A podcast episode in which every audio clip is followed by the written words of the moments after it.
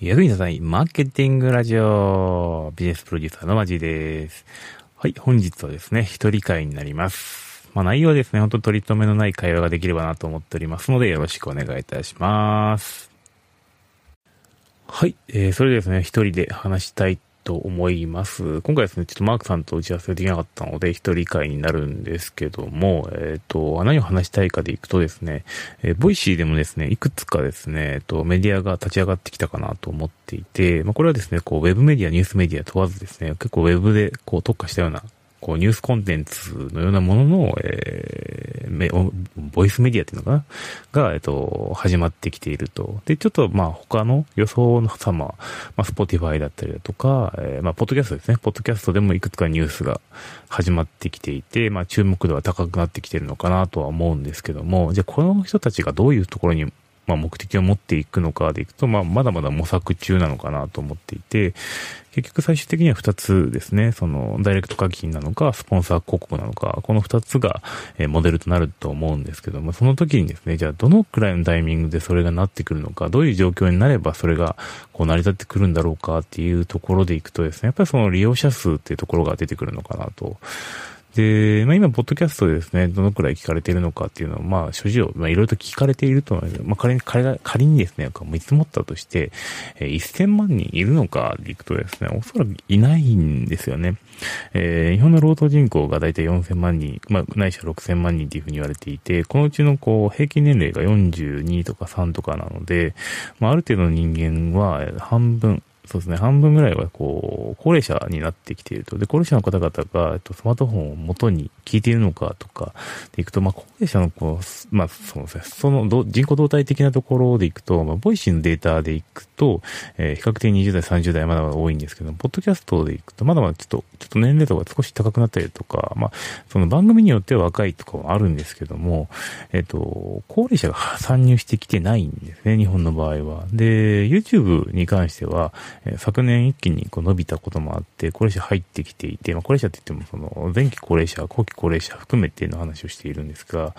えっと、50代以降に関しても少しこうシニア層というふうに出してはいて、その人たちが入ってこない限り、サービスのレベルのグロースっていうのはなかなか厳しいかなとは思っていますと。えー、日本の場合のそのサービスですね、テレビだったりとかラジオ、雑誌、えー、媒体っていうところが、えー、スポンサー広告っていうところを狙っていくんであれば、この50代以上っていうところが入ってこないと厳しいと。で、今サービス面として何が起きてるかでいくと、えー、その50代、60代のことを狙っているようなメディアを、えー、取ってきてですね、メディア開発しているっていうのを現状です。で、何がこう興味があるかというと、えー、まあ、グノシーとかニュースピックス、えー、スマニューとか見ていただければわかると思うんですけども、比較的こう炎上しやすいところのネタっていうのが非常に興味を持たれているというか、バズりやすいっていうのもあって、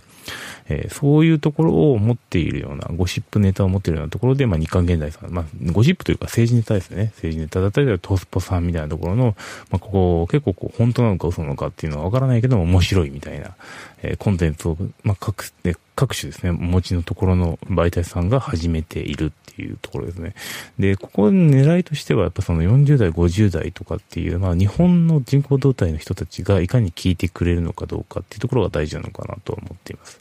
で、まあ音声メディア自体が今そこに到達するかどうかでいくと、まあかなり際どいかなとは思っていて、まあ50代、60代の人やっとこう YouTube 始まったばっかりで、その人たちがこう YouTube をああだこうだ言ってる間に音声を聞くのかっていうと、まあ、結構このあたりチャレンジはしてはいるものの、こうインフルエンサーの方々ですら、やっぱ YouTube を注力していただいて、逆にこう動画っていうところで TikTok とか、えー、Instagram のライブとか、えー、他のものをこう注力している中で、音声だけでどこまで出すのかっていうところはやっぱり、なかなかハードル高い部分があるのかなと。だそういった意味でいくと、こう、力を持ってるのはメディアさんの方が持ってるので、そのメディアが参入していくことによって、ある程度こう、リスナーっていうのは増えてきたりだとか、その新しい価値みたいなことを生み出していくのかなと。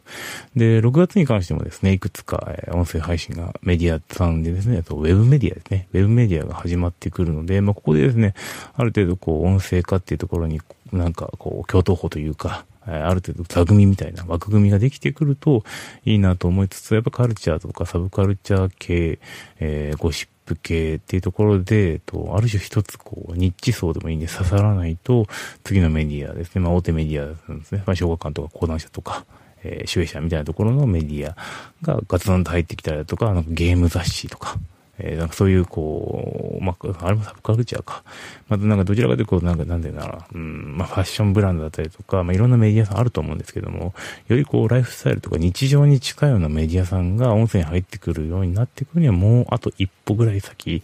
にないと、こう、入ってこないのかな。で、その人たちがどういうところで行くと、やっぱ50代、日本の場合は40代、50代が、こう、広告モデルでやるんであれば戦う必要があって、で、逆にダイレクト課金の場合は、えー、確かに20代、30代でいけるるんだけども、えー、ベネフィットは声だけでどこまで届くのかっていうところが、えー、気になるかなと思ってます。で、ベネフィットっていうのは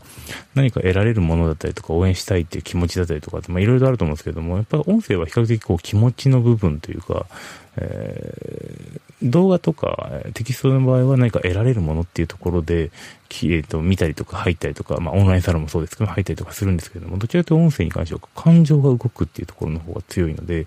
そういった感情でこう応援したいっていう風になっていくときに、モデルとして、えっと、一部ちょい、まあ、ちょい出しモデルみたいな感じじゃないんですけども、一つ声を出して、えっと、それを無料の音声を聞いて、あ、ちょっとこれ応援してみようってなって、そのバックエンド商品の方に行くっていう、えー、課金モデルっていうのが成り立つかなと思うんですけども、これが、えどのくらいまで受け入れられるかでいくと、やっぱその、募集団がどのくらい形成されているのかっていうところでいくと、シンプルに、えっと、音声だけではなくて、ある程度他のメディアが強くないとなれ、なれないっ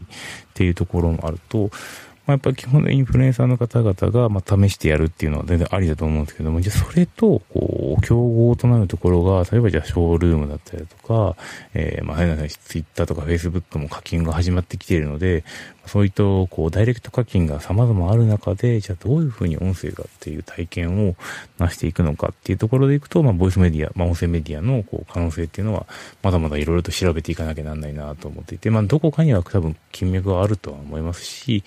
えー、変な話、こう、海外もですね、いろいろと事例、まあ、ヒマラヤさんだったりとか、まあ、ポッドキャスト、まあ、海外のスポティファイとかですね、ダイレクト課金みたいなことも